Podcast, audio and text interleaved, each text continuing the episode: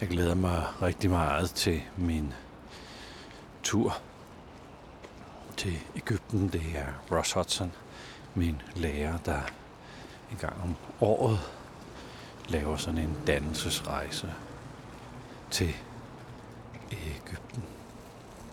Hans idé, det er, at i Ægypten ikke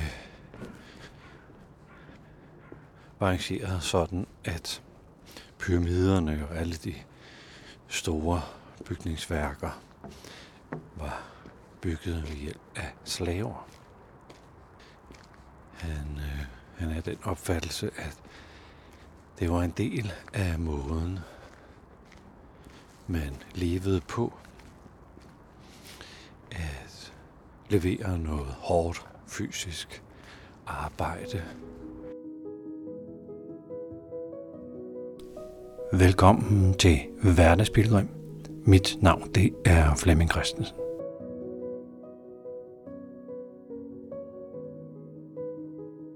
Jeg er kommet ud på min morgentur.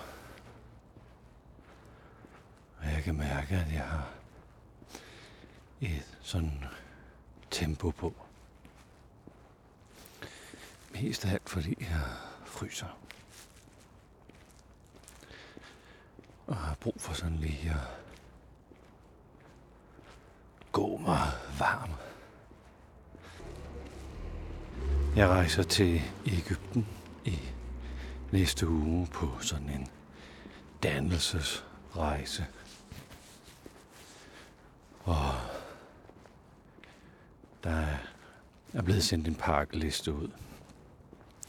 Og en af de ting, der stod på pakkelisten, var en safari-vest med en masse lommer. Fordi vi må sikkert ikke have en rygsække med ind de steder, vi skal komme. Så hvis man har en masse ting, man gerne vil bære med rundt, så vil det være nyttigt at købe sig en safari-vest. Jeg vidste ikke, før jeg fik pakkelisten, hvad en safari-vest er for en størrelse. Men nu er jeg den lykkelige ejer af et design-ikon. En øh, klassisk safari-vest. Jeg har trodset stilen en lille smule, fordi man kunne få den i beige, i klassisk trendsættende beige. Som øh, ekspedienten forklarede, den øh, tiltrækker ikke så meget varme, som den blå, jeg nu har valgt. Men øh, han øh, fik da lige muligheden for at kommentere, at blå nok mere er min stil. Men at øh, jeg jo afvig en del fra den klassiske farve. Min safari-vest øh, bliver i dag testkørt. Jeg har mountet den med alle mine kabler og optager og powerbanks og, og der må jeg bare sige, at det er en meget stor fornøjelse at kunne gå her og være fuldstændig sikker på, at jeg har fået alt med, og de sidder alle de steder, det nu skal, og jeg ikke længere råder så meget med kabler. Jeg er sikker på, at det gør stor impact på selve optagelsen, at jeg nu går rundt med min safari-vest.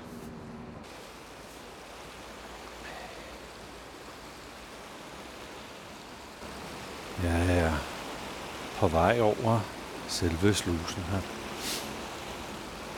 Der er godt tryk på vandet. Godt nok ikke så meget, som der har været nogle dage tilbage, hvor vandstanden jo var nærmest halvanden meter over normalen herude, og det er sådan set ret meget for slusen. Men slusen har fået lov til at øh, fungere som sluse og holde nogle øh, vandmasser tilbage ind i øh, selve Københavns havn. Jeg glæder mig rigtig meget til min tur til Ægypten. Det er Ross Hudson, min lærer, der en gang om året laver sådan en dannelsesrejse til Ægypten. Hans idé, det er, at i Ægypten ikke var arrangeret sådan, at pyramiderne og alle de store bygningsværker var bygget ved hjælp af slaver. Han, øh, han er den opfattelse, at det var en del af måden, man levede på. At levere noget hårdt fysisk arbejde, og at det var den almene Ægypter, der som en, øh, som en del af sin måde at være på i verden, og en mulighed for at møde sig selv, blandt andet gennem fysisk hårdt arbejde. At det var en, øh, et, et mindset eller en samfundsorden, som øh, eksisterer og gav alle mulighed for at møde sig selv og dyrke øh, selvindsigt og mestre det at være i samspil med andre mennesker i situationer med umådeligt fysisk pres. Og at det afspejler sig i kulturen, i måden man ser på mennesket på, måden man ser på de to køn på, på det at give noget viden videre til næste generation. Øhm. Og jeg synes, ideen er virkelig interessant. Hvor jeg tænker, det at gå på arbejde i dag, der er det min erfaring med mit konsulentarbejde gennem 30 år, at når tingene bliver hårde og vanskelige, så er det ikke en invitation til at møde sig selv, eller være nysgerrig på sig selv, eller forsøge at hitte ud af, hvordan reagerer jeg nu i den her pressede situation. Hvordan kommer jeg til at blame alle mulige andre for at være dem, der er årsag til alt det ubehagelige. Og der er en mega tendens til, at hvis nu bare ledelsen var anderledes, eller mine kolleger var anderledes, så ville det være meget lettere at være mig. Så den invitation, der skulle have været til menige borgere i Ægypten for, ja, vi skal jo en del tusind år tilbage, vil jo kunne lave et meget stor positiv kulturskift, hvis man var opvokset med, at man tager ansvar for egne handlinger. Og det er mig, der gør mig glad. Det er mig, der møder mig. Og at feedback var en gave til at opleve sig selv med, frem for feedback formodentlig en af de ting, der er sværest at give og modtage, sådan i både det professionelle liv og i privaten. Jeg tror også, at det påvirker måden, man er med andre på. Og det her med, at vores børn ser de voksne være i verden på en bestemt måde. Og det er så det, de kopierer. Får mig til at tænke på, at vi kan da have masser af aversioner eller frustrationer over vores børn. Og det her med, at hvorfor sidder de og glor så meget på deres computer eller deres skærm. Hvorfor sender de pornografisk materiale rundt til hinanden, som det jo nærmest er, hvis man har fået fat i et billede af en af sine kammerater i en øh, nøgen situation. Hvorfor har de svært ved at fokusere og koncentrere sig? Og hvorfor er der så mange unge, der er på antidepressiv medicin? Det er jo ikke de unges skyld. Det er jo det er jo den generation, der har sat dem i verden, som har skabt en hverdag, hvor det er nemmest at give barnet en iPad, fordi nu skal der altså laves mad, og så kan du sidde og glo på den. Eller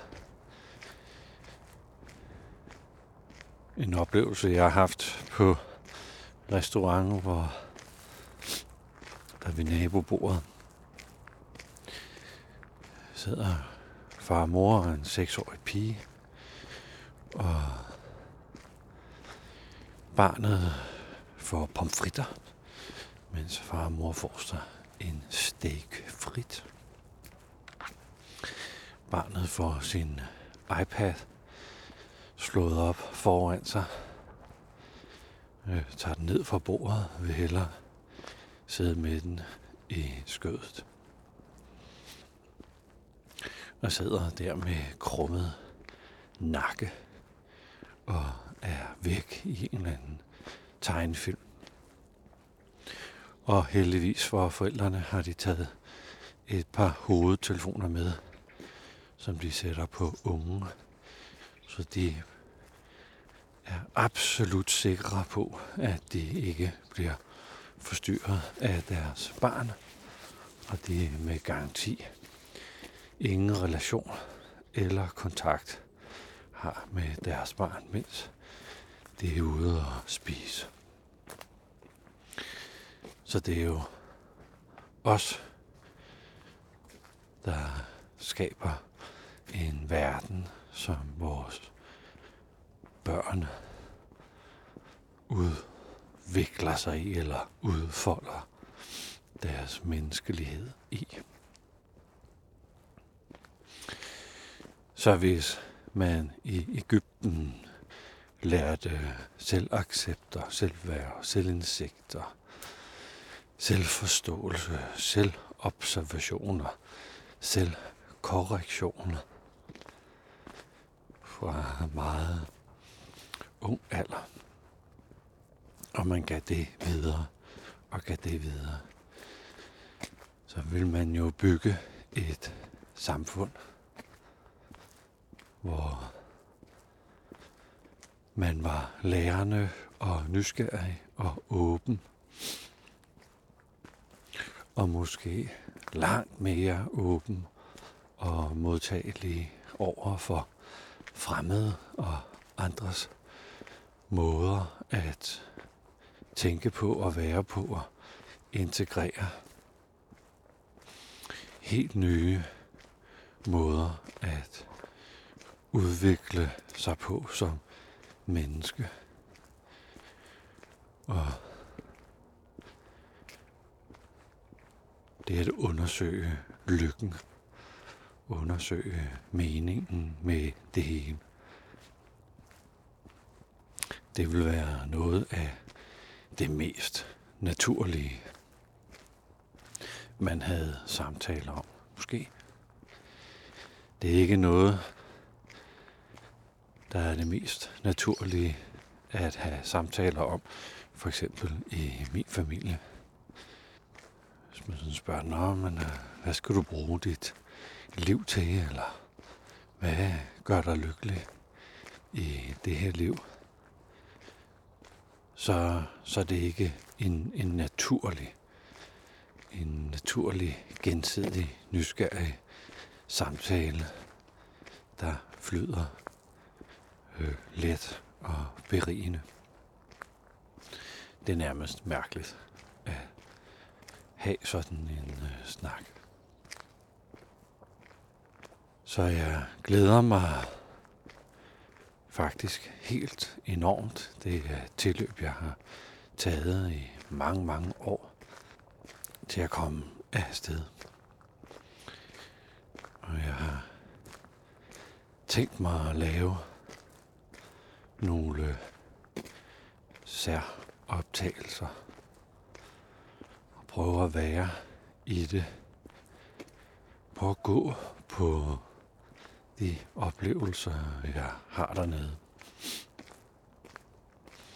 Prøve at få integreret, integreret oplevelserne ved at gå, gå på dem.